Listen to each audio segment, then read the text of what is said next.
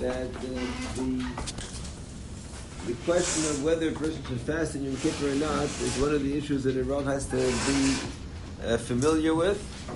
Uh, when the questions come up before Yom Kippur, so then one is able to um, consult with people in the field, with doctors, and Rav over time puts together uh, a group of doctors that uh, he feels that their expertise is um, excellent and that they are, that he can trust them, that they that the doctor can trust the rabbi to be discreet because he, can, he really cannot be magala which doctor is giving you information probably because of uh, insurance reasons. So, yeah, so the rabbi, the doctor is to trust the rabbi, and the rabbi is to trust the doctor that uh, the doctor appreciates the where the rabbi is coming from and gives him the information in a non-judgmental way and in a purely uh, scientific fashion.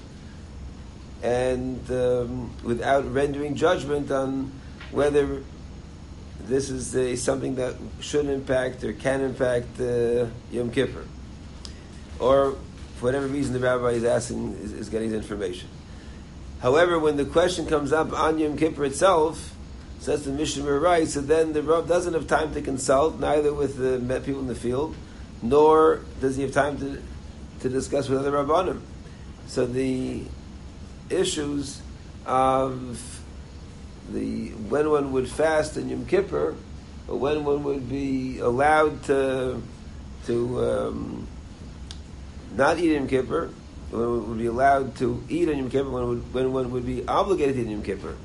So one has to have the the um, the picture in one's mind because when the questions come up, one often does not have the ability or the luxury to be able to um, to consult. Mishnah Berurah writes that this is even a situation where a person would is allowed not to is allowed not to give due cover to a rav. In other words, if, if if you happen to be a doctor in, in shul and you overhear the rabbi discussing a question about pikuach nefesh, and the doctor or another Talmud Chacham feels that the rabbi is uh, in error, so if it would be in other areas of halacha, so then uh, you're supposed to behave yourself and discuss with the rabbi later on, b'derech kavod. But when it comes to pikuach nefesh and Shabbos Yom Kippur, so then the Mishnah says that a person that a person who's eavesdropping would be, uh, or otherwise finds out about what he thinks might be a mistake, this would be a situation where one would be allowed not to be cholek, would be required not to give cover to the Rav. One of the questions that comes up uh, is in preparing for Yom Kippur, is um, question was raised to Rav Moshe that nowadays there are, and they're much more developed now than they were in the times of of, uh, of this shaila, various uh, suppositories and various uh, that one, that one could put apply on Erev Yom Kippur and on Yom Kippur. And the question was raised to Rabbi Moshe, a person in Yom Kippur is going to feel, he knows him, his other fast days or other situations when he was fasting, and he felt uh, terribly weak, and he felt that he, and he couldn't make, couldn't make it through the fast. So but if he uses a supposit- suppository in Yom Kippur, he'll be able to make it through the fast. So Rav Moshe's first response, first part of the response is that it's not required alpidin.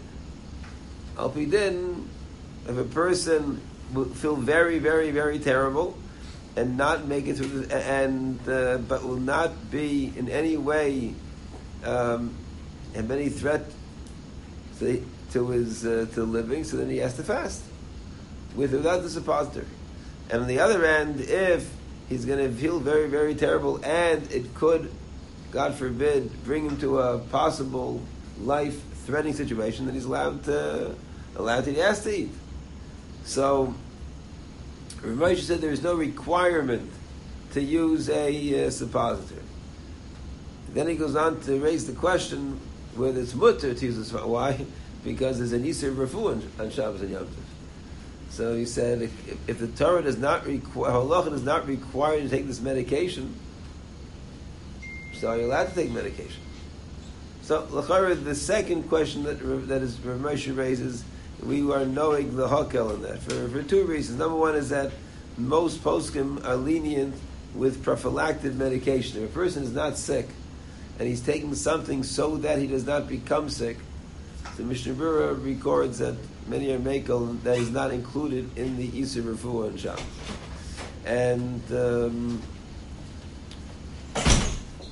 and then Rav Moshe writes that uh, he thinks it would be mutter anyways because without this, the, the assumption is that with, the person is not going to feel great without the suppositories. He's going to he's going to feel terrible. So it's true that he has to he, he um, and he either will feel terrible and will not be allowed to break his fast, or feel terrible and will be allowed. But if a person feels that bad, then you're not allowed to take medication. So there's no Eastern taking the medication. But Rav Moshe writes, and, and therefore Moshe writes, it's fine if he wants to do it, it's fine, he can do it.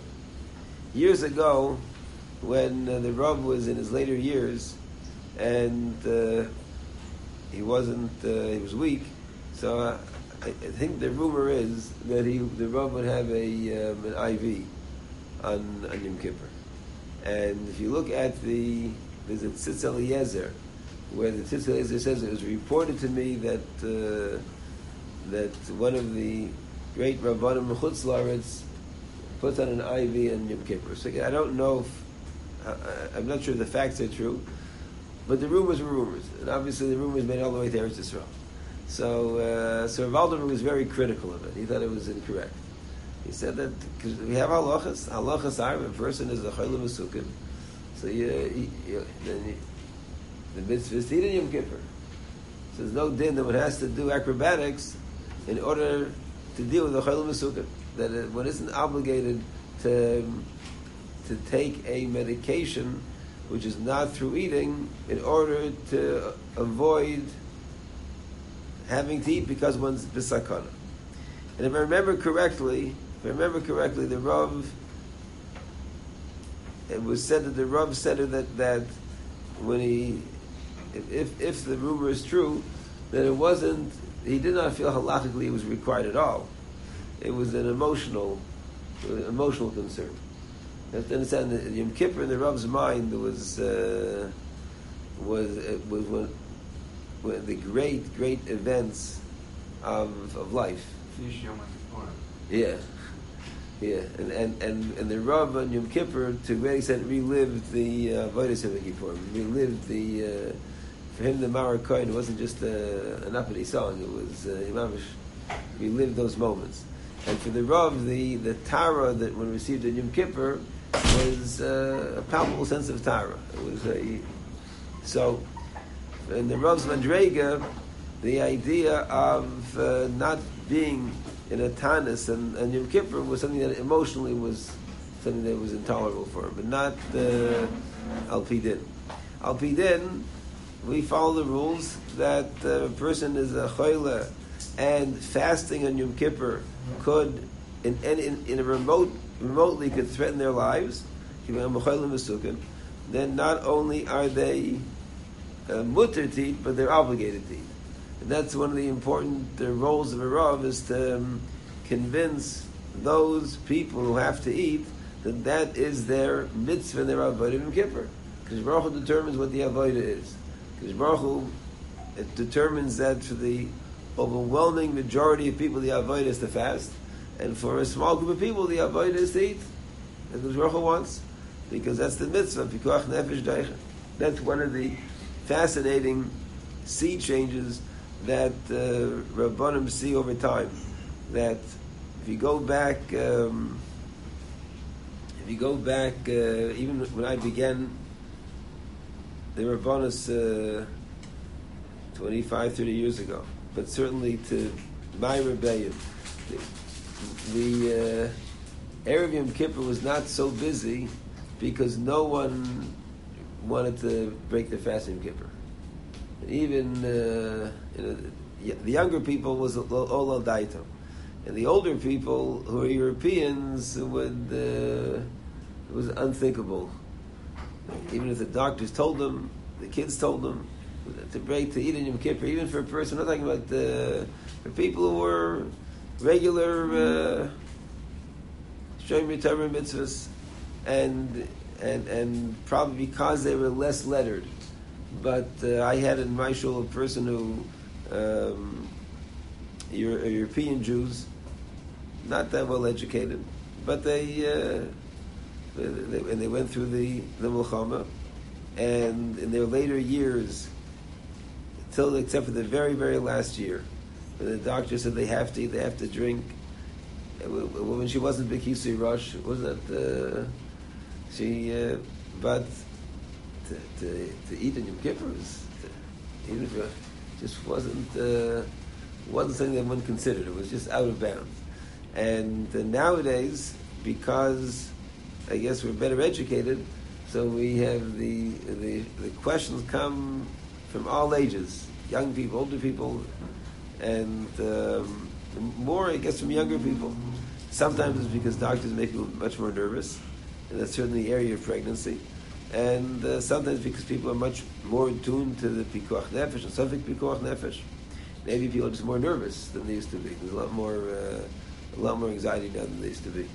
So, for whatever reason, there is a bit of a sea change, which is, I would say, uh, I would say a tad disappointing. And on one hand, it's always good that people are more attuned to what Allah requires, but the hergish, we're missing with the hergish. The hergish that uh, the fact that, that, that it's unthinkable to to, um, to eat in Yom Kippur.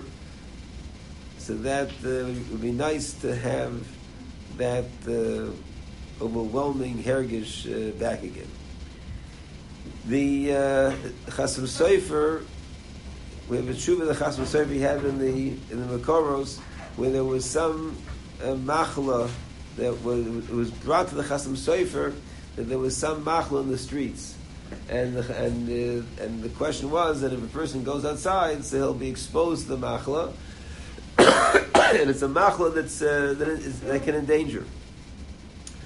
So the Chasam Sofer says if a person is exposed to a dangerous machla, so and the fasting increases the sakana of the exposure, so then one shouldn't fast on Yom Kippur. But he says, but but uh, there's no reason to go out of one's house. If you're if you're not going to get exposed inside your house, you only get exposed in the streets. So the Chasam Sofer says you stay home. In other words, that's that is a again, it's a dover poshut from the halacha, but it's one that has to be stressed. That if one's success in completing the fast will be enhanced by being at home and staying in bed, so then we'll stay at home.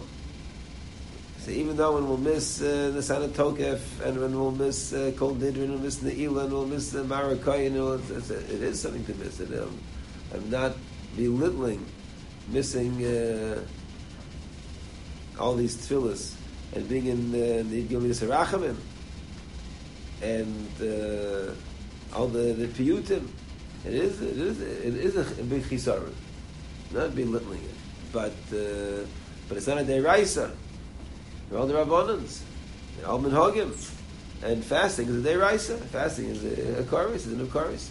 So the uh, so the so one has to, one of the jobs of the Rav is to explain to a person that the halacha is they have to stay at home. If staying at home means they will be able to to fast or increases the chances of them able to fast. And uh, the same thing is true.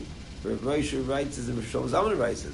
If a person is is um, has to eat in Yom Kippur, and they'll have to eat more if they go to shul, and eat less if they stay home. Then they have to stay home, even even though it means even uh, one kazayas more. And then you have to go a step further, and this is uh, I, believe I, think what I'm saying is davar pasha, but it's anything that I think uh, uh, Gosner point point this out itself that if the if the, by the husband staying home, his wife will be able to make it through the fast. Baruch Hashem, you have a family, uh, a family, uh, a full household. So uh, if the wife is going to be up and running after the kids, and one can't, for some reason, one cannot get any um, help, so then she won't be able to fast. But if the husband is home taking helping out with the kids, the wife will be able to fast. So then uh, the, the, the, husband has to sacrifice his participation in the tzibur and davening in order that his wife should be able to fast. Because the fasting is a deraisa that they So that's the, the part of the job of the Rav is number one to paskin. And then, once the Rav is paskin, then uh, carrying out the psak, which means that those who al din are supposed to eat, you may have to convince them that they have to eat. You them they have to eat. And uh, those who you paskin, they have to fast, you may have to also hold your hands a little bit. And then sometimes you'll have to explain to people that they have to stay home. And that's, that's not an easy thing. Baruch Hashem, it shouldn't be an easy thing. And, but that's, uh, can, uh, when you have a, a, community, so then you try to work things out to help different people help each other out so that be able to get out uh, and, get, and get to shul. But that the, that each person has their different avodah and Yom Kippur as the halacha would uh, would determine.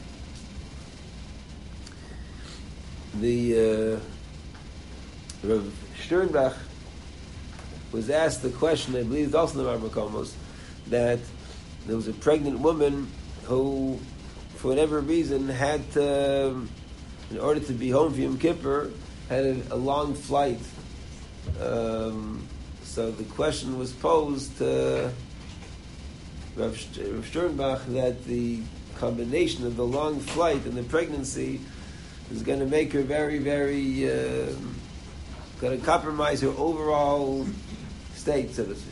So, what was that? Yom Kippur before Yom Kippur? She flew in before Yom Kippur. She flew in before Yom Kippur, and she was pregnant. And he said, and the question was uh, a lot of a lot of physical stress, the pregnancy, the flying. So Sternbach thought that this did not rise the bar of being able to, to eat in Yom Kippur.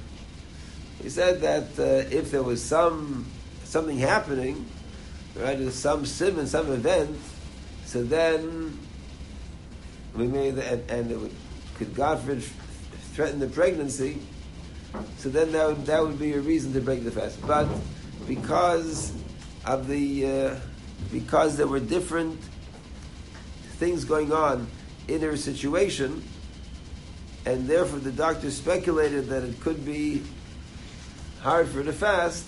He thought that wasn't. He said that he thought that was the machlokes that took place in Vilna. There is the machlokes that we that we heard about. That there was a cholera epidemic in Vilna. So apparently, Yisrael Salanter said that everybody has to eat. Then there was a. So what was the what was the situation? There was an epidemic. If I didn't get hit by the epidemic, so I'm uh, no reason I shouldn't eat. Uh, uh, no reason that I should not fast in Yom Kippur. If I get hit by the epidemic, I have to eat in Yom Kippur. Now, what happens if it's? Um, I don't know if I'll get hit by the. the, the I'm going to go to shul. Who knows? Me, they am So, allegedly, allegedly, Yisrael Salante said that because I don't know, he explained himself so much. You know exactly what he said, but because allegedly because there was a significant chance that a person would get hit, and if they would get hit, then they would be in a compromised situation. So therefore, they should eat in Yom Kippur. And the other diner in Vilna disagreed with the Yisrael Salant and said, no, a person, God forbid, if a person if we has any simonim, that they have the, the machla, they have to eat. But if they have no simonim, they're not going to eat. So, so Rav Sternbach thought that that was the machlokes. The Machlekes was that being in a situation whereby nothing is happening right now, there's no indication right now that I'm in any danger, but I'm in a situation where there's a suffix that I might be in, in, a situation where I'll need to break my fast. He thought that wasn't enough. So he thought that was that, that there's an interesting nakuda over here because it seems from Rav Moshe's Chuvas that we would follow Rabbi Yisrael Salanter. And uh, Rav Asher Weiss says we don't follow because we don't know, we don't have enough information exactly what he was thinking, what were the numbers, whether we don't know enough about the situation of Paskin. So he said, to begin a story, it's a Gvaldic story, but you can't Paskin based on it. And uh, Rav Sternbach holds that we Paskin like, uh, that we pass like the Dain and Vilna against the Risol Salanter. That he thought that the most postal would, would argue with Risol Salanter. That just doesn't rise the bar of uh, requiring when to eat. The, the most frequent question that you'll have in Mirza Hashem, you'll have these questions as become Rabbanim, so you'll have various questions about uh, people who are ill, and each time you'll have to discuss it with the with the doctors at hand, and push the doctors to explain that we only break the fast if it's a we only break the fast if it's a kodesh of Pain is not a reason to break the fast, even though it's a terrible thing. And uh, I don't know, being weak, but it has to be. We are very, very liberal in determining what is a suffix b'koach nefesh, any suffix b'chlal. But it has to be in that box in order for us to break the fast in Kippur. So you have to be able to have a very um, a very uh, well understood conversation with the doctor. If it's going to be a conversation, he picks up the phone for three minutes between patients, then uh, it's not going to be that helpful. You'll have to, you have to be able to have a real conversation, and, and the doctors appreciate the severity of the issue, and that the issue is not only if, even if the religious issue does not speak to the doctor, but the overall psychological well-being of the patient deserves that it has to be well discussed, well understood, worked out, and it's part of the of the patient uh, care. So that's that'll be, um, and if a person is one of the things that that uh, if a person is under say medical treatment and they have to take, uh, let's say, medications over the course of Yom Kippur. So if it's a medication, if it's a pill without any kind of uh, that, that the person can swallow without any kind of a without any water, so Ramesh holds that that's a mutter on Yom to swallow a pill without any uh, with any water at all.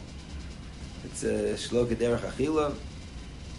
It's not a Michael and if it's going to help a person get through the day and be pain free, person, let's say, has uh, migraines.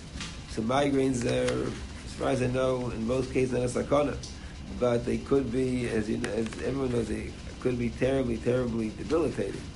So the person is a choyle shein sakana, so can take, uh, can certainly take medication. So if one can take the medication without any kind of water, Rav writes that if can Dalet every Kuf Chaf Aleph, even for Chol She'ein Basakona, can take uh, pills. What happens if the person is a Chol She'ein Basakona and can only take the pill together with some kind of, otherwise it gets stuck in their throat. So one suggestion that comes out from Eretz Yisrael is to um, to take it with some water and make the water not taste so good that the water doesn't take vile. The water should, just has to be water that you're not going to be nana from. The water that would not be normal to drink. So the mashal, I would think that if you put uh, a few drops of mouthwash in water, so uh, it's not it's not uh, not the kind of thing you would drink. It's not vile, but it's uh, not kederach achila, not kederach shtiyah. So for a chol l'shein basakana, it's something to think about. Um, but that would be a way of getting them through um, Yom Kippur. Even for Cholish Yesh Basakana, we're always machilim, The first is the Cholish Basakana, so then we negotiate. We try to make the the achila, the eating, as uh, as least of a of, um, of an Easter as possible. So even if it's a cholish yesh basakano needs to take medication, and we can take the medication in a way that's not roy lecho, so that's better. That's the whole base of shiurim.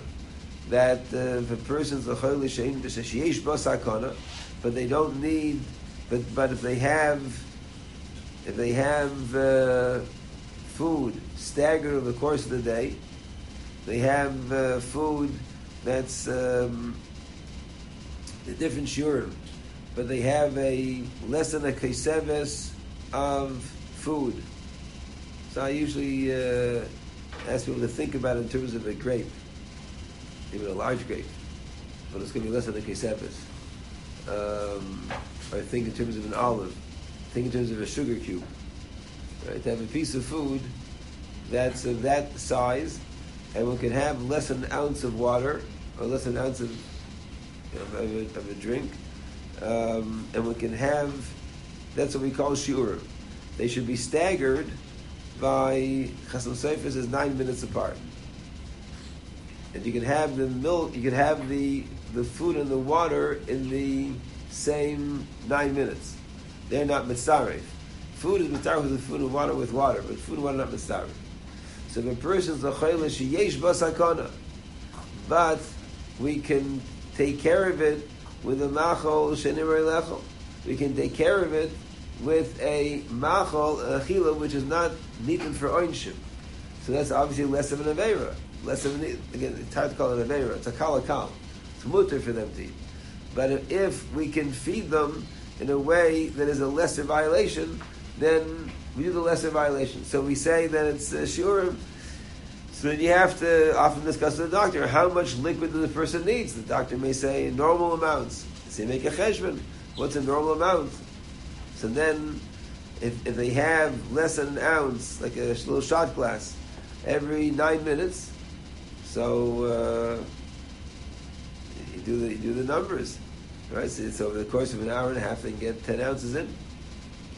Right, that's uh, ten ounces already, uh, almost a Pepsi, almost a small bottle. So it adds up over time. So the doctor, again, after that's the doctor, what their, uh, how much liquid they need, and does it matter whether that it comes over time or not? If people are certain on certain medications that are dehydrating medications, there are certain medications that a person has to be on, but they dehydrate. So you have to figure out how much water, how much liquid the person needs not to dehydrate. So then, but they can be given over time. If nine minutes is too staggered, in other words, the body's going to absorb it too, so then the Alter Rebbe had seven minutes. And if that's too uh, too slow, they'll show to six minutes. And if Ilchanan has five minutes, the uh, Chassam Sofer writes in Shuv, it's, between two and nine. So for Yom Kippur, we use nine.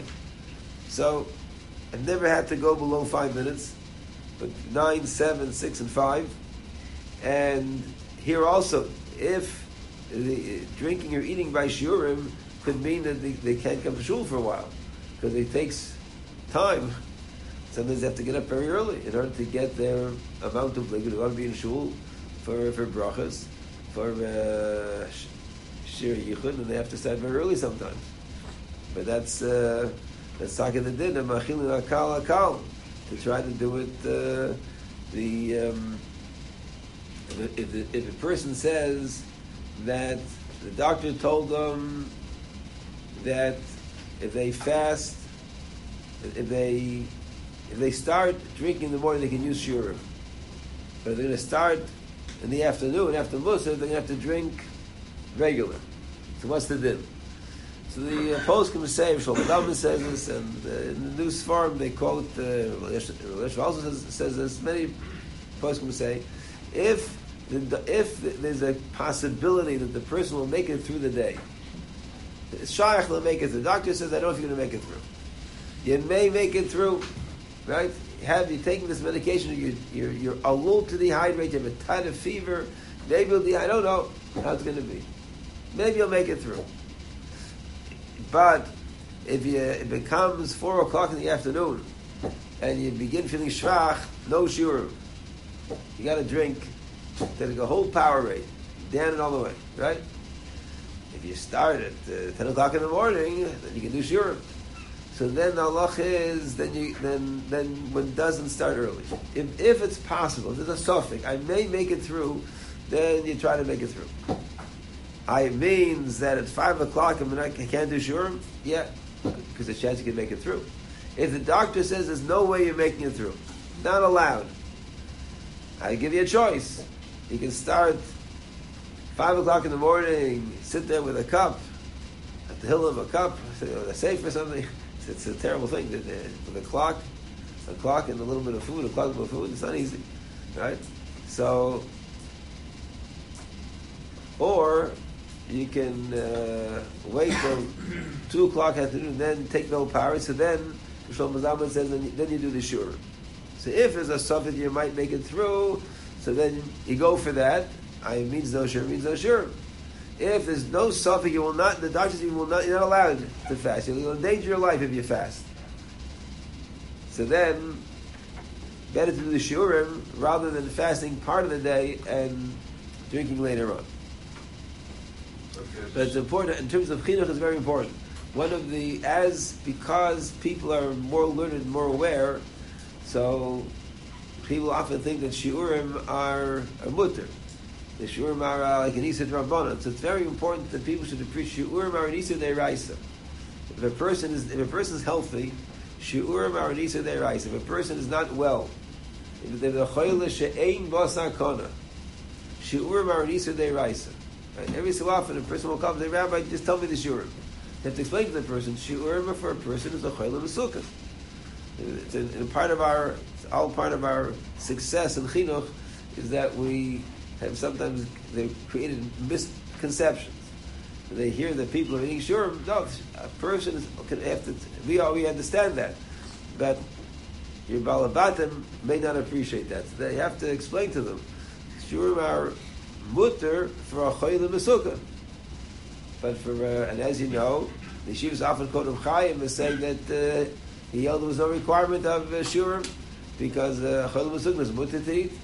Again, exactly what Chaim said is not so clear, but I'm quoting it only so we remind ourselves that that's what we have to teach people that we only employ shurim for a choyle mesukah. Sorry, go ahead. Is that a, is that a, a of the question of, butcher and the booyah? I mean, I mean- If you, if you, if you have the sukkah, you you can, you can give him the full shield chatchila. Yeah. And you say Yom Kippur is chudra, right? If you can't, then you tell me only the booyah. So it, we say, l'chara what you're saying is correct. The L'chara is saying that akal akal means that it's the chuya. L'chara is Yeah. correct. Yeah, yeah. But the Moshe's heads are, um, Sorry? filled without water.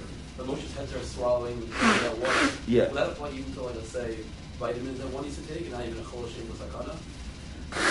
I don't know. I don't know. Well, I, I I know the. Um, Can't say. Go ahead. What if you can go the whole day with just doing shura? Like, then you'll have to start early in the morning, because of that you'll end up drinking a bigger quantity of water. Uh-huh. And once starting later, you're sleeping, then you drink a lot less, but you just want to drink it all time. Because you're awake for longer, you need to have more. So, is it better to drink more more total via shiurim or less total? So I have to. I'm going to think about it some more, but my initial reaction is uh, shu- better the shiurim. That's my initial reaction. What would you say for the pump next year by Aquila, really did a great test on potentially what was the, are those two different sizes? Yeah, it's, it's a kesef, it's a date. So you, you have- less than a date. So you tell people a date, what do they eat? We don't going on in their mind or think. So that's why you, Rabbanim should say like a grape or something, sugar, a large sugar cube, because then they, you know what they're thinking that way. He say that suppository, you're not looking to use a suppository, but some people want to do it anyway. Yeah. So that their Moshe says that Moshe is a fool, Yeah. right? If you want to do it anyway, if they were sure as then. And it, and the whole, the whole heter besides that it's only preventative. Yeah. You don't have any, any symptoms. Right. Is that, is that it, you're calling kolakuf as it is. So if you're calling kolakuf, the whole trial before falls away, right? Correct. Yeah. He, right. Exactly. That's what, he, that's what he points out. Yeah. That's what he, that's what he points out. He Uh-huh. points out that, that it's not a problem because the shail is only going to be posed in the chayil chalufa. Correct. Chol- Yeah, he doesn't. He doesn't. He doesn't, he doesn't quote the preventing. He doesn't. He doesn't, he quote. He Yeah, only but quotes. the, but the suppository is there to prevent holy kolakuf. Right. So shemutter. Yeah. That's- Correct. Right. Yeah. Correct. Correct. Correct. Now, one of the uh, one of the things that I try to do before Yom Kippur around another round now is that people who are on medications they only take once a day. So many people are on a medical regimen. Every morning they take a certain medication. So if they, be, with the doctor's uh, approval, if they begin to stagger their medication, then by the time they get to Yom Kippur, they can get to take it around Shki and Seis. Right? If they delay uh, starting now or next week, if they delay taking it an hour a day, so most medications are not that sensitive. And if every day they take it an hour later, so by the time you get to Yom Kippur, they're holding by taking it by Shkia time. Let's give all they can take one one uh, treatment before before before Kol Nidre, and one treatment after Neila. Valid.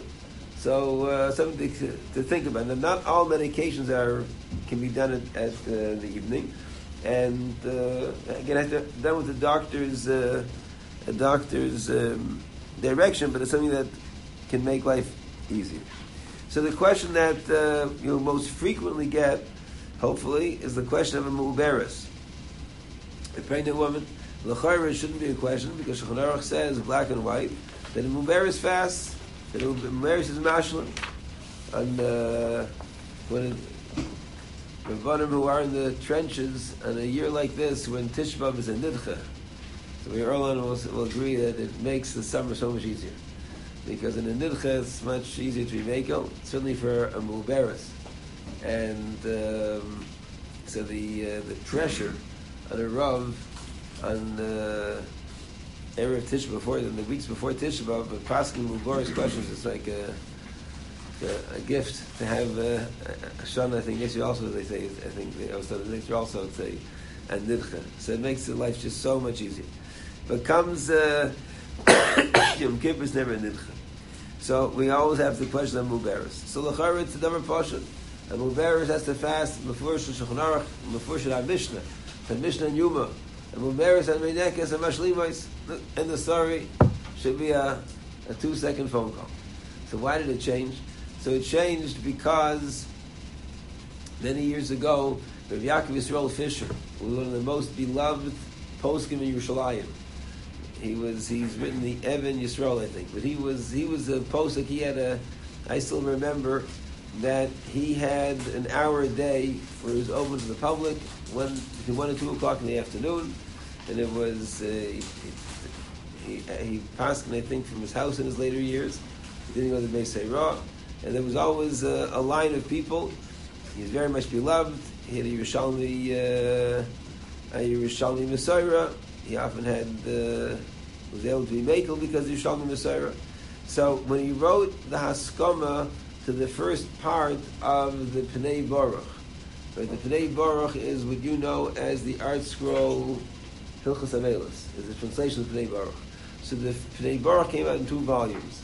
The first volume, which is not part of the ArtScroll, is uh, the halachas of a goses and and aninos, right? That's speaker cholim and aninos. So that's not so cheerful. So it's not in the. Uh, so the uh, so, so the in the first volume, the Machaber asked Rabbi Yaakov Fisher for a haskama. So apparently, he was I was on his mind at that time. I guess because it's also about Bikur Cholim, is that what happens to a muberis on Yom Kippur. So there he writes, nowadays if people are weaker, the asaros rabos and scores of women have um, miscarriages. On Yidei Tainis, tzrichin kol anoshim amubaros ad chodesh atshi, all women before the ninth month, tzrichin they have to eat on Yom Kippur pachis mikashir. So this was uh, a uh, when this when people people very rarely read Haskamas, but when uh, this came to light, when some guy re- actually read the Haskama in the Sefer and instead of telling people what's buried away in this Haskama, it was like a bomb. The Yaakov Fisher. When remember the Eda Charedis in Yerushalayim says that Mubaris are supposed to eat, so it became uh, that it, it raised the question al Shulchan Malachim. So Rav Waldenberg many years later wrote, and, and Askomas HaPoskim is not like Rav Yaakov Fisher. Rav Waldenberg has written against it. Rav Bozer, I believe, Rav Shishtermacher has written against it. I think Rav Yosef has written against it. That it's not the, uh, it's not being Muslim. But Rav Waldenberg has written the most uh, elaborate shuva that discusses this position. So, first of all, he says, are we clear that the uh, information that Rav Yaakov Sola Fisher is working with is accurate information? Is it really true that scores of women have miscarriages on the of the course of uh, a tinus? So, so the kindest way that we can understand Rav Fisher's approach is over the course of a of his tenure as a posek, scores of women. If scores of women every year would have uh, miscarriages, you, we would know about it. So, uh, but it must mean that over the course of years and years of paskening, so he's had situations where he became aware. So, is that valid information? That's number one. So, Rabbi Bleich, when he addressed it in one of his English articles, points out that there have been some studies. The most um, celebrated study was the one that was done in 83 in Shaarei Tzedek, when they did notice that there was an increase of women uh, coming to the emergency room, coming to the labor room, I should say, after Yom Kippur. But the study points out that it's uh, that the increase of women who had reached term, there was not a significant increase in women who were not yet in term. So that uh, raises questions to the validity of the observation. And a similar study was was uh, published a year earlier in um, in a, in a magazine that Rabbi Bleich quotes, and there was a in, in uh, around the same time the Lancet, which I assume is still the foremost, then in the New England Journal of Medicine, the foremost uh, publications in medicine. So they had a study as well, and they didn't report an increase in labor. They they reported a possi- a concern of ketosis, which is a, a biological process, um, which which is a, a biological process which is part of the dehydration, which was question was could that harm the fetus? But their conclusion, according to Bleich, was that it was not uh, significant in its in any impact on the on the baby. So the the medical information would seem to be against Rabbi Fisher's observation, and there are two other caveats that we should apply. One is that all poskim agree that there are pregnant women who cannot fast in Yom Kippur. There are pregnant women who must eat in Yom Kippur. There are pregnant women who have certain situations, certain conditions. There are pregnant women who are um, who are predisposed to dehydrating. So it's highly possible that the observations of Rav Fisher were that the women who would they have asked Shilas would have been told to break their fast, but because they didn't ask a Shaila, they got into trouble. They could be that that would account for the, the numbers of women. There, there are scores of women that we tell, that Rabbanim tell, scores of pregnant women that we tell they have to break the fast in Kippur. And certainly over the course of, uh, of a Rav's um, tenure of paskening, Baruch Hashem, we live at the, Riches Yom, so he will have told scores of women they have to break their fast. And it could be that if those women don't listen to the rabbi, they can get into trouble. So the the the the information that Rav Fisher was working with is uh, number one is questionable, both from the medical perspective and even from the way that you analyze data. That maybe he just wasn't looking at the pool he should have been looking at. Then Rav Aldinger raised the question: Well, even if his numbers are correct, do they rise the level of sakana? You know, there has to be a significant. We, we say that pikuach nefesh. Suffix sakana is very liberal. We're very open to suffix, but there is a limitation to a suffix because one guy wakes up in the morning and thinks that that uh, he's going to dehydrate that day, even though he's never dehydrated before. Doesn't know what dehydration is, right? Uh, that doesn't create a suffix sakana, right? Suffix there has to be some standards as well. So the we don't really have a tight understanding of suffix. What becomes a suffix? The poskim work with a, I think a marsham that's the Ram Shik, I think, that one in a thousand is a is a suffix. Less than one in a thousand would not be a significant suffix. So if we apply that rule to Rav Fisher's findings, we probably would not come up with one in a thousand. Right? Because he, he said if Asarot women, and he's not taking any, in one given year, so there are probably thousands and thousands of pregnant women who have made it through Yom Kippur without an event. Now, I, I'm, uh, I'm skeptical whether nowadays we use the one in a thousand rule. Right? If a person, if a person, if a doctor would tell a patient that I'm suggesting a, a, a procedure and the mortality rate is one in a thousand, I think we would be nervous about it. One in two thousand, we're nervous about it, right? So then, um, so I think it could be that Safi Sakona is based on what Doshu Beirabim, and it could be Doshu Beirabim changes. It could be that nowadays we think in bigger numbers nowadays. We have access to bigger numbers, right? So uh, in our minds, one in a thousand. That's uh, that's the uh, that's the, less than the campus, right? One thousand is less than three large shuls. So our, our numbers are much bigger right now. So it's conceivable to me. It could be that one that that one in a thousand. There was a time when that was doshu rabim, but it could be that now it is a little bit different. But in any event, the point still is that does the even if the observation of Rav Waldenberg uh, of Rav Fisher would be accurate. Question number one is: Is his observation accurate? Is it valid? Even if it is accurate and valid, is it um, significant al? Does it does it rise to the level of a suffix sakana? And then the uh, the third issue that is raised that Ravaldam raised is that the he says that that there is a an overarching weakening of the Doris. So Rav Waldenberg says that that before any one Rav makes that kind of judgment, that's the kind of thing he says you bring Rabbanim together. You want to you want to go up against the Mishnah, right? So he says to talk to us. You know, Mishnah says, "You want to say the things are different nowadays?" Okay, it's possible, but let's get together. Let's have a conference. Let's have a, a few posts from there. Let's a few doctors, and let's figure this out. Is it next to the? Let's get real information and real. So he says to make a decision without having um, some kind of uh, conversation. So he's saying that and and to paskin shaila which goes up against the Mishnah.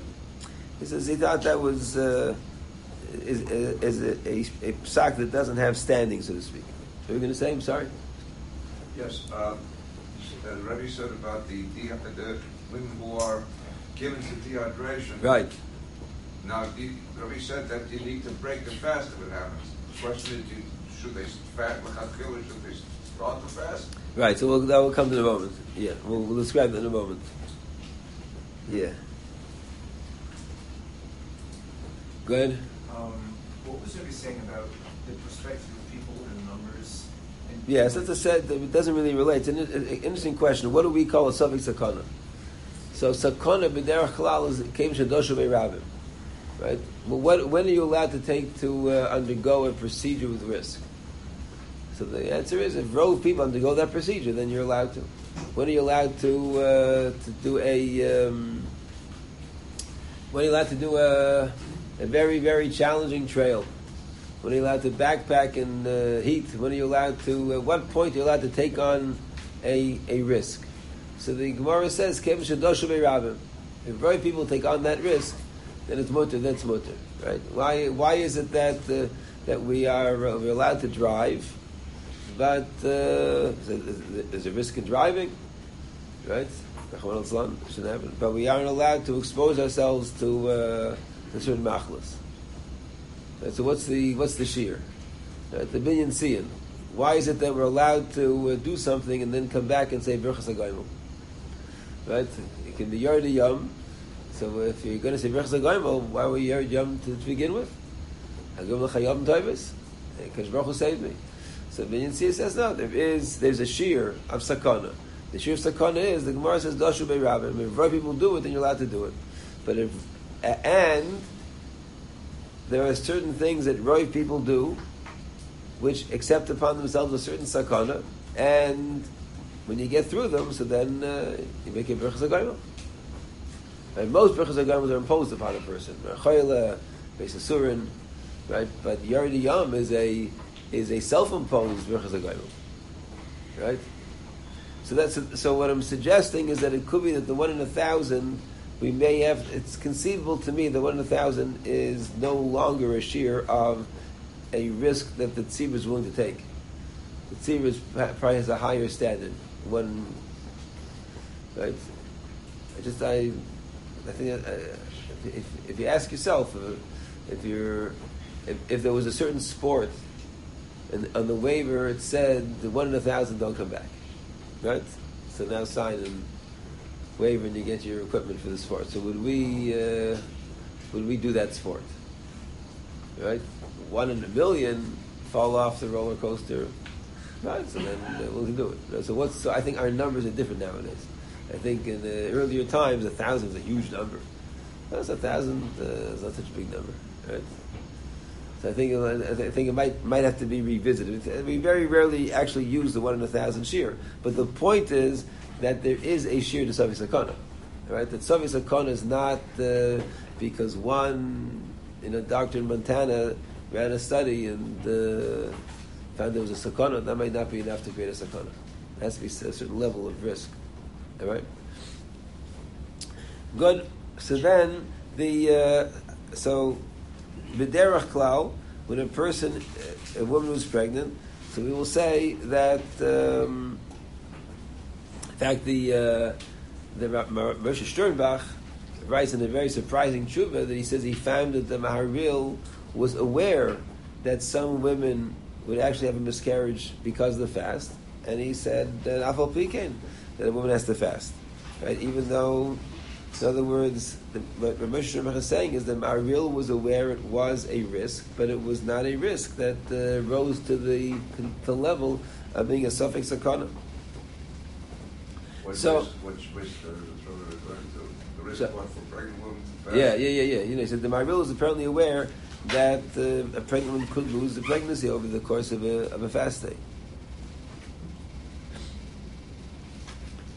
So, what would be situations where a pregnant woman we would encourage that woman to break her fast? Right? so a woman calls up that she's pregnant, and the doctor has said to her, the doctor has gotten her all nervous that she uh, that she shouldn't fast, and this is also practically speaking, it's very very hard for uh, I, I find it very difficult for to get in between a doctor and a patient. And so I always try to work, speak to the doctor and discuss it with the doctor to what standards we're using, because it's um, it puts the it puts the balabas in a very difficult position. The doctor says I have to drink. The rabbi saying don't see a basis for it. So I, I would often explain to the patient if the doctor said to you he doesn't advise pregnant with fast bichlal, it was standard standard piece of information. It was not um, addressing this particular pregnant, particular woman. So then I would not take that seriously. Right? Then the patient asks the doctor, what's what's what is this based on? Is there a study?" Right. So the doctor says will answer one of three ways. The doctor will say, "It doesn't make sense to me. I I have hergish, but the body can't handle it. It's too much stress in the body."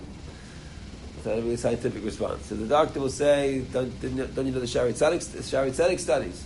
I mean, the doctor didn't read the studies. And the studies were for a very specific group of full term, and then we take it very seriously if it's full term. Yeah. Um,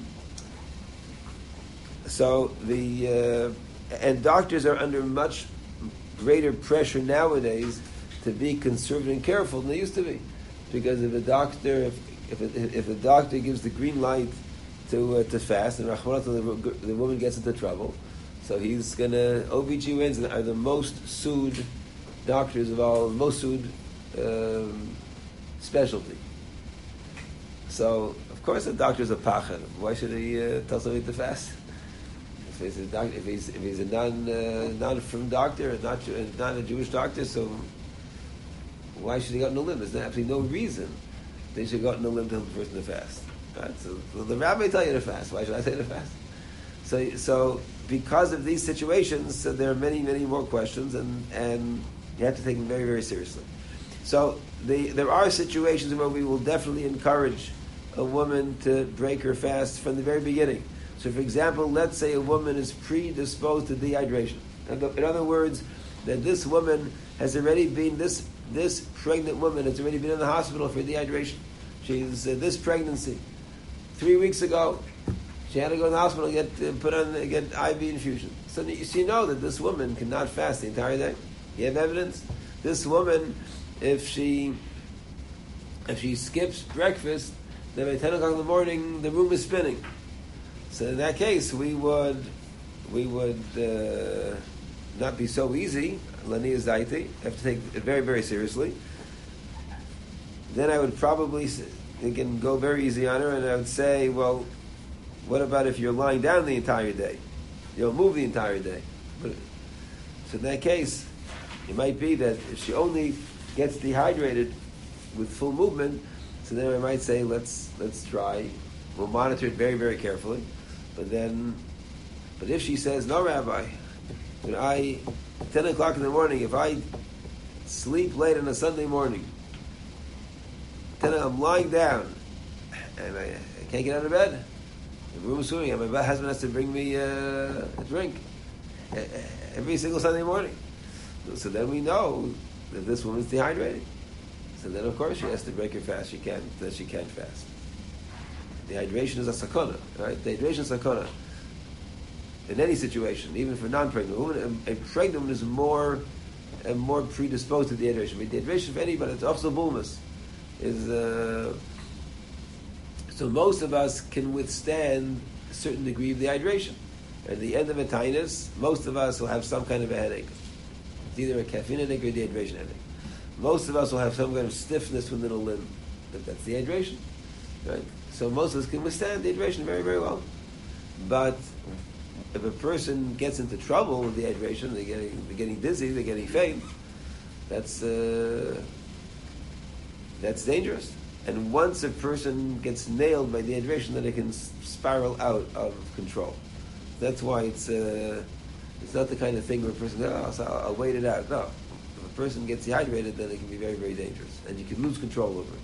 So if a, so if a woman has evidence of being dehydrated during this pregnancy, so then if it's during previous pregnancy, then we have to discuss it, discuss with the doctor.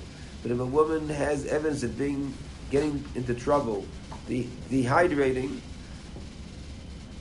what does that mean? That means that even when she's at rest, she gets dizzy, she gets faint. It means that she had she was in the hospital already for an infusion or something, just saline, whatever it is, not a saline. Uh, so then uh, that would be a reason why she would not be allowed to fast on Yom Kippur. Let's say a woman has had a history of of two mis- two undiagnosed miscarriages. So then Poskim writes, as he had in the earlier Svarim, or Chaschaim writes, then she should not fast on Yom Kippur. If they are diagnosed miscarriages, we know why the miscarriage took place. She had a she had a machl, she had a fever, she had uh, she had a trauma or something. So then lachar would not play a role. But if she had a two undiagnosed um, hapoles, so then she should not fast on Yom Kippur. Now there are different uh, nuances over here that one may take into account. It's a very, very. If a woman has a has one undiagnosed apolla, it's a it's a it's a very difficult child for a rub to deal with because the woman is nervous. She, we don't know why she had apolla, and the one diagnosed, undiagnosed, you don't have any sperm that support not fasting them. So that's a very difficult child. Discuss with the doctor. See or let's say one had a hapola in the uh, seventh week, and now she's in the seventh month. So then, you have to discuss with the doctor. The doctor may say, it really is no indication, seventh week, seventh month. She's already long past the danger zone. So there are different nuances that would have to be dealt with very carefully, Rabbi and the doctor, and see what uh, how the halacha shakes out. There's a question right there. Yeah. What, What if Yeah. there were, she had five healthy children between? Yeah, yeah. Two Apollos and five healthy kids. So I would, um, my natia would be that she would not be, uh, she, that she, she would have to fast. But I would discuss it with the doctor, see what the doctor says. See if they. Or let's say in the last pregnancy she had preterm labor. So my numbers are old numbers. You have to you have to restudy it. But the numbers used to be that a woman who had preterm labor once, she a, at a fifteen percent increase of having preterm labor a second time, and if she's had preterm labor twice, she's at a 30, 30 oh, an over thirty two percent chance of having preterm labor in future pregnancies. So, again, if a, it's with the doctor. A woman in, fifth month probably doesn't have probably. If, just uh, if discussed with the doctor, at what point is she in the zone of a chashash of preterm labor? But preterm labor is dangerous. Right? Giving birth to a baby early is dangerous. Giving birth to a baby before the thirty seventh week, the, the lungs are not fully developed. That's dangerous. Exactly when it doesn't become dangerous, if that's a doctor, most doctors will say 40th week, that's even good. 39th week's not dangerous. 38th week, you have to discuss with the doctor whether uh, that's dangerous to go to, to have an increased chance of, of labor then. So the doctor says, based on the history of the woman, or based on any other presentation, she may go into preterm labor at a time when it's dangerous. So then uh, she can't uh, she can't fast.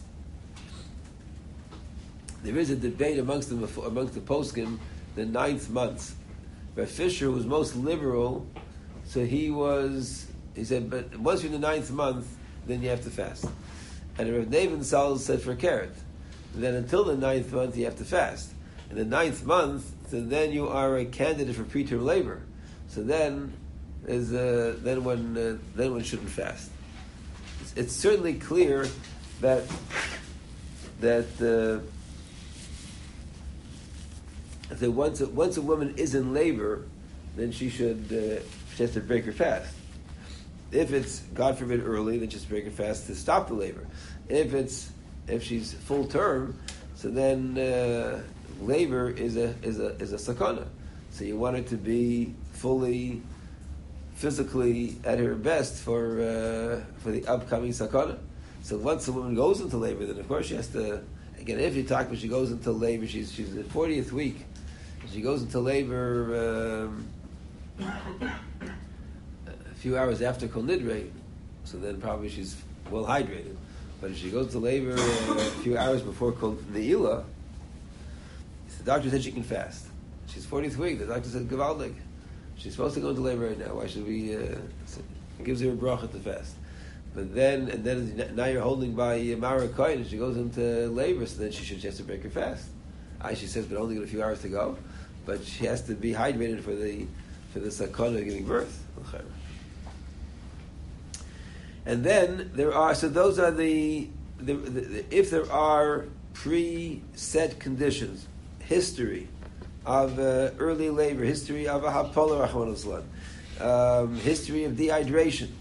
So those are all indications that have to be taken very, very seriously and discussed, and they will um, indicate that she, in, in many, many situations, will have to eat or drink, over, mostly drink over Yom Kippur.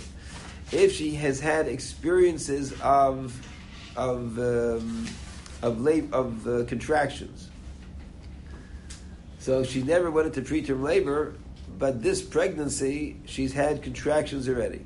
So then that's a discussion with the doctor. When then those contractions are in the indication. If she had contractions when she was in her, I don't know, twelfth week, and she hasn't had it since the doctor may be dismissive of it. But if she's in her uh, eighth month and she had contractions a month ago, and they stopped, the doctor may say that she's predisposed to preterm labor because of those contractions, and of course we have to take that uh, seriously. Now, what happens if a woman, Baruch Hashem, you go through your, your list? She's pregnant, she calls up, and she asks who was the, has the pregnancy. She says, Baruch Hashem, it's a great pregnancy. You've asked her any evidence of dehydration? No. She was not in the hospital. She wasn't in an IV. She never had. Uh, she never got faint or dizzy. B'chlal. And then you ask her any any pre any any history from previous pregnancies that would indicate a problem. She says no, Baruch Hashem. Every pregnancy, full term was never Yom Kippur. Whatever it was, but it was always full term. It was kavaldik. It was easy. Baruch Hashem. And you ask her whether there's any indication of contractions, anything, any any unusual bleeding, any unusual contraction during this pregnancy. No, it's been a good pregnancy. Just why is she calling? Because the doctor said that she's crazy to fast. Right. So then he said, well, there's no indication of no indication. It'd be good to have a conversation with the doctor. What was the doctor thinking? And maybe the doctor knows something that he. And nowadays, I think doctors got everything to, to the uh, to, to the patient. Maybe the there are situations where a doctor will say, "I want to have. I don't want it to go into labor. I want to have controlled labor." Right. So then, because controlled labor is safer. If she goes into, in other words, her, the doctor's plan is let her go to a certain point and then induce. So you have to ask why. If it's because he wants to keep his numbers high, he wants to, so that, uh, sorry, I can't help you out. You have to, but if it's because the baby's lying in a certain way, right? The placenta is lying in a certain way, because there's some test that showed that that that uh, so then that would be something to consider very seriously. That uh, the doctor is saying for this woman, for this woman to go into apiderach hateva, she won't go into labor until the 39th week, and I will and I will not let her at the 39th week. I'm going to induce that because I don't want uncontrolled labor because I have this, these chashashas. But she's now in the 37th week. And if she and she if she dehydrates, she'll go into labor. It'll be uncontrolled labor, and, and for her, labor is going to be dangerous because the baby's lying a certain way. That's something taken taken very seriously. I, I would find that uh, to be a serious concern, and discuss it with the doctor. Discuss with the doctor whether he'd be comfortable with her uh, lying down the entire day in an air conditioned room and being uh, and monitoring herself for simanim. But let's say the, the, after you do your intake with this woman, she is there's no indication why she is the woman in the Mishnah. She's the Mubaris in the Mishnah. They said Mashlimos, she's the Mubaris in the Rambam Shulchan Aruch is Mashlimos. All right. So then you have to give her instructions. Number one, you have to tell her that you would be much happier if she'd stay home. You say, Rabbi, no, no kol nidre, how can I do this? You'd say, I'd be much happier to stay home. You're a pregnant woman. You, uh, I don't want to get into trouble. You, you, you I don't want to have any. I don't have to fast. I want it to be a healthy pregnancy. Much rather stay home. If you want, and you live three minutes away from shul, you want to come to Kol Nidre. All right, it's just you be fully hydrated, and you're three minutes to shul, and the shul is uh, is a place which is comfortable, and not jam packed in like sardines, and uh, be comfortable. All right, you want to come, you, you're feeling great by Ne'ilah. Your mom is feeling great. You're not feeling great, don't come. You're feeling great by Ne'ilah. You want to come, bring a few juice boxes with you, because you can't leave the house without a juice box, right? And it's only a few minutes walk, maybe. But V'derach Klal, try to prevail upon the woman to, um, and Afal Pikin, if she, many women will say, I've done this before, I've come to shul, it's been fine, it's day. All right? And then they will be fine, they will be okay. But your achrayas is to try to convince her to take it very, very easy. Stay at home, feet up. And certainly, if she called that the, the doctor's nervous, you say the doctor's nervous, so take it easy. Now, if given that she's taking it easy, she has to monitor herself that if there are any early signs of dehydration, she has to break her fast. What are early signs of dehydration? They are that she when she that she gets faint or dizzy. If she gets faint or dizzy lying down, that's serious trouble. She has to drink without shiur. If when she stands up, she gets a little bit faint or dizzy, that may not be anything of concern. So then you tell her, then she should sit down and see if it goes away. If it goes away, that's a problem. Then she should just stand up more slowly in the future. Right? That's but if it's sustained, so then she has to break her fast. So faintness or dizziness, those are all signs of dehydration that she has to break her fast. if she has, um, uh, she gets a very severe headache. So if it's a normal fasting headache, I wouldn't take it so serious. But if it's, a, but if it's more than a normal fasting headache, then I would say break the fast and then try with the shiur. If she gets uh, sweaty, clammy, that's a sign of dehydration break with urine. If her urine becomes very, very amber, it's very hard for a woman to figure this out. But if she's nervous about it, okay, and it gets the sign of dehydration, she can say urine. If she gets heart palpitations, it's the sign of dehydration. Then, then uh, she should break her fast without shiurim, just regular, until the palpitations go away. So those are all those are simonim of dehydration that that that uh, everybody can follow. But you want the pregnant woman to be much more alert to any of these things and to break her fast um, quickly, expeditiously in any of these indications. If she has any kind of staining, then she has to break her fast because What? staining was that Any kind of what? staining, any kind of bleeding, Oh, any kind of uh, uterine bleeding. Was the question? The women who are prone to nausea would beforehand also with that. So nausea is a, is a, is a it's very very hard to, for for the rub. Nausea is a a, it's, a, it's debilitating. Men hardly appreciate this, but uh, when a woman is pregnant, she has ongoing nausea. It is debilitating. It's like uh, it's like severe car sickness that never abates, and it's it's a horrible thing.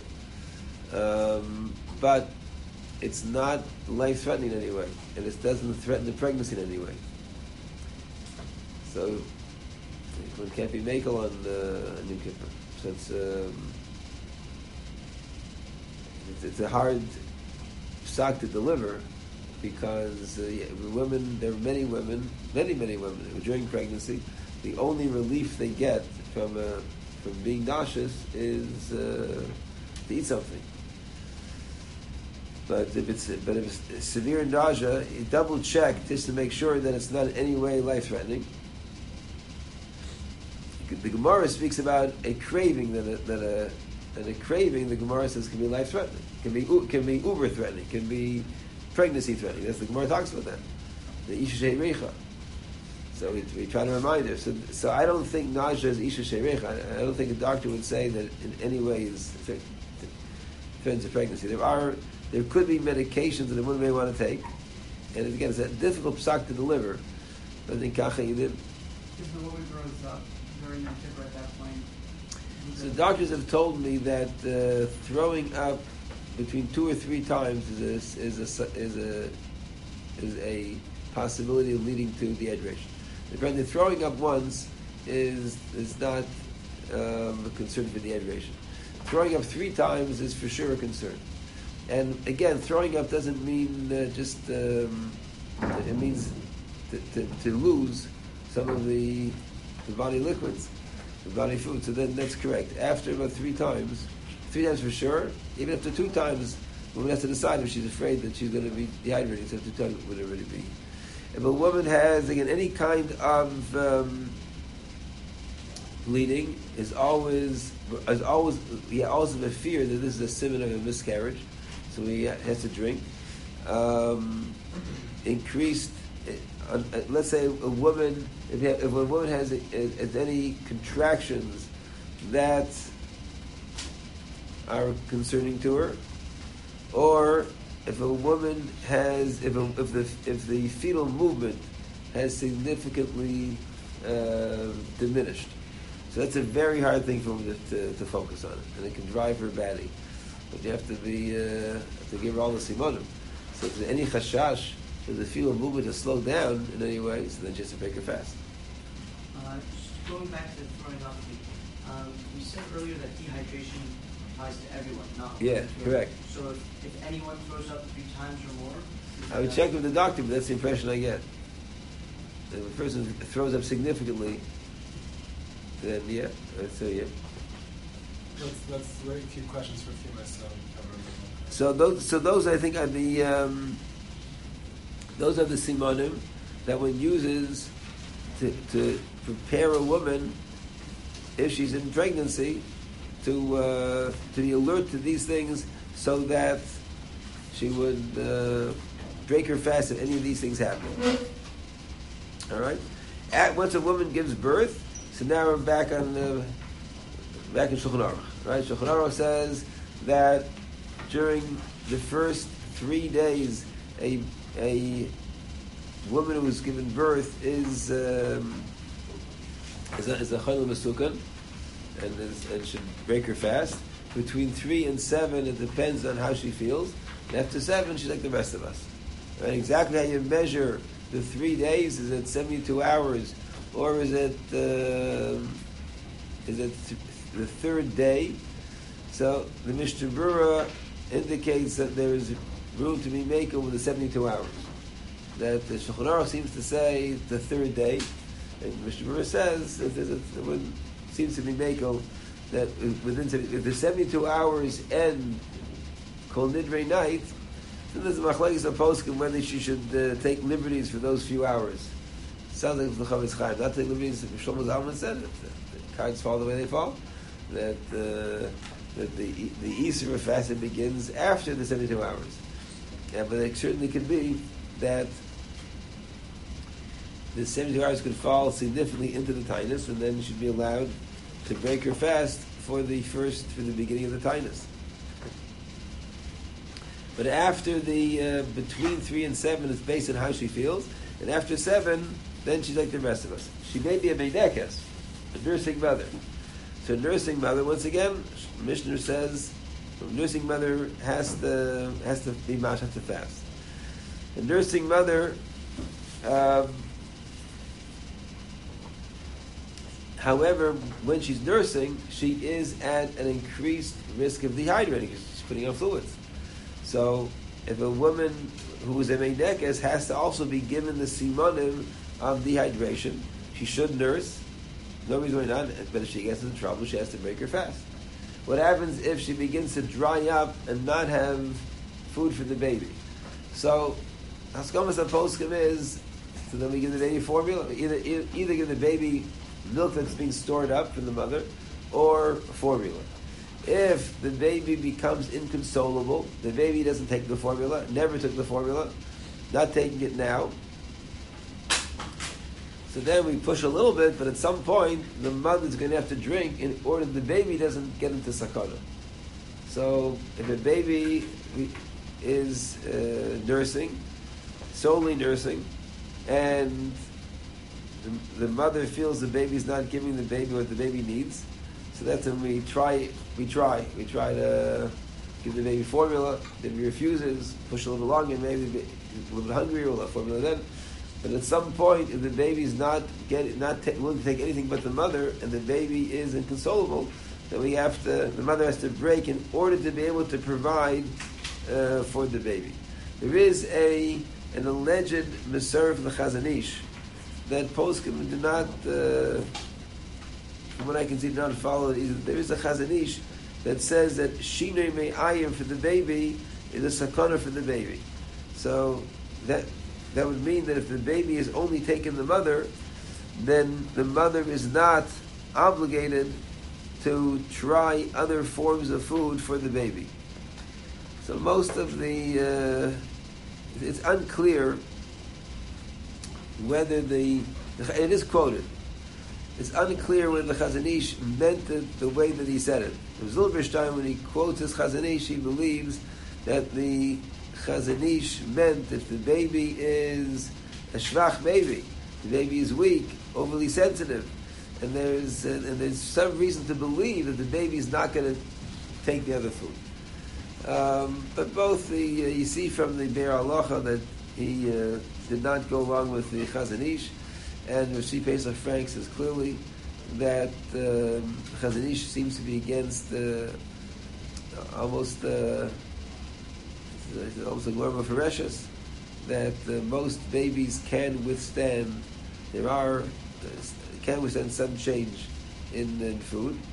If we have reason to believe that this baby cannot withstand, then of course we would uh, take that very seriously. One of the very difficult situations to be in is the woman who's having trouble nursing, and and uh, not being able, and, and the woman loses their supply every so often. It's not so common; they may not get the supply back. Most women who are nursing after a fast day, the supply goes down, and within the five six days the supply comes back up. It doesn't happen right away. It does it does take it, but comes back up. Every so often there is a woman. It's documented that a woman, if she dehydrates, will lose the supply, and the supply will not come back. So nowadays that we have the formula, so I, I don't know. If, I don't think we can be makel in that case. You know, in, in the chashash, we don't know. Right? There's a chashash that the woman will lose. So if it's a tightness to Rabbanon, then there's some reason to believe that she maybe lose her milk. So then there's room to be makel. Um, but nowadays, the Yom Kippur, it's a, again a difficult psak, especially because we're uh, very encouraging in nursing. There's a lot to be gained by the nursing, but I don't think it rises to the case of a chayil masukim. And uh, so I think in that case, it still has to has to has to fast. Good. You had a question before? You had a question? We're good. Uh, one last question. Somebody who has takes, uh, regularly takes psychiatric medications. The psychiatric medications, it depends on what's going to happen if they don't it's take it. not, Not, not, not percent that would potentially lead to uh, psychosis of fascia. It's not depressed, not like anxiety, just anxiety. So then you have to discuss with ADHD. yeah. So so ADHD means is a chol she'ein basakana. In other words, they won't be fully functioning over the course of the day. Is a chol she'ein basakana, so they can take the medicine with uh, without water, right? Sometime maybe when people consider taking it with uh, foul tasting water, so that'd be a consideration. Um, especially sometimes you have it, it, sometimes you have a a person that's an adolescent, they're, they're, so they want to be in shul already. So they and they it's not only that they they won't be able to daven, that's a big problem, but they will feel they'll feel very socially very uncomfortable if they're in the shul, not davening, they're staring space, or they can't sit in shul, they have to run around, and they know they have their medication, then they could be. So it's so there's a, it's a, there are many parts to it. On one hand, there are Hashem is going in himself, but are other parts of because the the the, the uh, hit that the self esteem can take. If this kid is a kid in high school, kid in 12th grade, he learns beautifully, right? Because he has a medication that's beautifully. Now comes Yom Kippur, he's going to be uh, walking around the the lobby, he's going to feel terrible about himself. So it's not a chol a chol a chol. So that, uh, on the other hand, let's say you have um, anxiety or um, was that depression? So depression is the chayil masukim. So depression is a sakar. A person to go into depression is a sakar, right? Because uh, once a person goes into depression, it's not like we can uh, pull. We're not going to be able to pull them out. You know, the same. Rachman depression is one of these things that once a person hits it, so it, you have to see it as a sakana. So if the doctor, the psychiatrist, psychiatrist tells you that uh, this person doesn't take their medication today, that could increase their chance of being depressed, then they have to take it. If they say it has to be taken with certain food, so then you, you have to always have to push the doctor. What does it mean to take with certain food? Or is it that without the food, they may end up getting some kind of abdominal ulcer, and there's a, a one in a ten thousand chance. So then they have to take a chance, right? But if the doctor says no, without the food it won't be effective, because the food helps the absorption, and without the food it becomes local, it doesn't get into the system. So you always have to ask the doctor, "Ma pesha dvarim?" Why? What's the food? So if the food is because of some remote sakana, so then you say probably take it one day. Probably there might be studies that they take it day and day without food, they'll get an ulcer. But one day, as the doctor says, it won't be effective without food. So then you have a person who is on medication for depression. That's sakana. Now we're earlier saying it's in a, you're talking about anxiety. Now anxiety and depression are uh, Siamese twins very often. You have to have a conversation with the doctor. If, if it's that the person will be more anxious over the course of the day, so probably have to let it go. Have to, there, would not be a reason. But if it's anxiety which could roll over to depression, or an anxiety which, God forbid, could, if not treated, could lead to a psychotic episode, so I would think that that's, if to with the doctor, that's hitting up against the and Pashas. They'd still be able to take it with foul. It was Yeah, just a water. Yeah, yeah, especially with the, if they need the food to. Now, the two other things that have to be raised, and that is that there are medications that people take for these situations which are terribly dehydrating. Something called lithium. Lithium is a medication that that one may be on for increased of anxiety or because of depression. Now, lithium is known to be a dehydrator and it's apparently dangerous to be in lithium and not to be hydrating oneself. You have to have a conversation with the doctor. If that's the case, that's the case. If, if, if the patient can go a day without lithium, a lot of these have very short half, uh, half lives, so they're. Then that's a conversation with the doctor. But there's another thing that has to be taken into account is that most medical protocols for psychiatric concerns are not flexible. It's like in ah, skip a day. Nothing is skipping a day. Skipping a day is a setback in the whole system, right? Skip a day means uh, it throws a person off, um, or skipping a day could throw a person into um, a withdrawal concern. So these have to be discussed. With the, withdrawal can be a sakana sometimes. So it has to be taken discussed very seriously with the doctor. The big, the biggest concern is when one needs the food to help the help the medication absorb, get absorbed. Um, let's say the minimum requirement of the food that is required for it to be absorbed is more than shear that we gave. Yeah, sure. Then, then a full shekin musakana wouldn't be allowed to take that? The a chol shein masakana would not be allowed to take food to absorb a medicine. Uh, oh, okay. Right. But, but a full shekin. but a chol but a chol sheyesh basakana would be allowed to take whatever food is required to make sure that the medicine is effective, right?